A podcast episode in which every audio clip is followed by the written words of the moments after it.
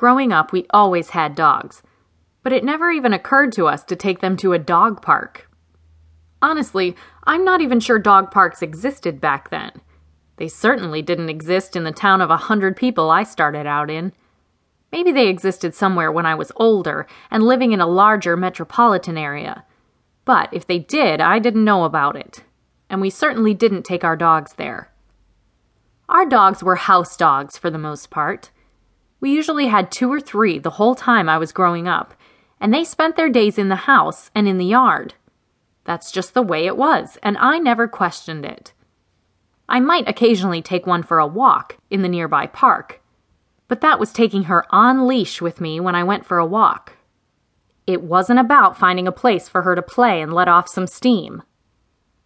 Fast forward 20 years, and I'm well into adulthood and haven't had a dog that whole time. And I end up with a puppy I hadn't planned on owning.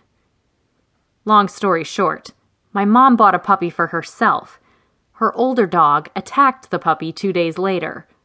Mom offered me the pup, or said she'd have to take it back. I took the puppy and ended up changing my life completely as a result. So, there I was, new puppy with lots of energy and living in an apartment.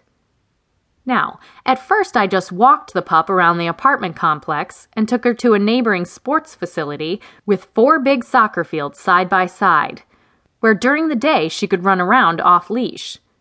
I also took her to PetSmart once or twice a week for a few hours so she could play with other puppies. Once she was old enough for that to be safe. It's not safe for a new puppy to be near a lot of other dogs until it has most of its shots. That includes daycare and the dog park. I quickly realized that Pup loved the outdoors and needed a chance to really run around somewhere. Walking on leash with me just wasn't enough, no matter how long the walk. And Pup liked epic walks sometimes. Like that one time in the middle of a snowstorm that shut down the entire city when we were outside for a good hour and a half. Good times. It really hit home for me when we moved to the Washington, D.C. area and we're living in Crystal City, where it's mostly busy streets and lots of traffic. My old apartment was full of large grassy courtyards. My DC apartment? Not so much. There was a 4 foot by 20 foot area around the side of the building where I could take the pup to do her business. But otherwise, we had to walk about eight blocks to get to a park like area. Even then, it was not somewhere I could just let her run loose. Although people did, and I sometimes did. It was always a heart attack moment, though, worrying she'd go the other direction and run across four lanes of traffic. Something she did at least twice after slipping out of her collar. So, anyway, there we were in DC. I had a six month old, energetic puppy who wanted to walk for an hour or so each time we left the building, and who wasn't getting as much puppy playtime as she should have been.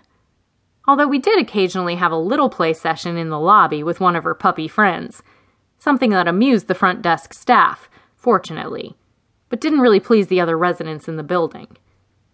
Enter the dog park.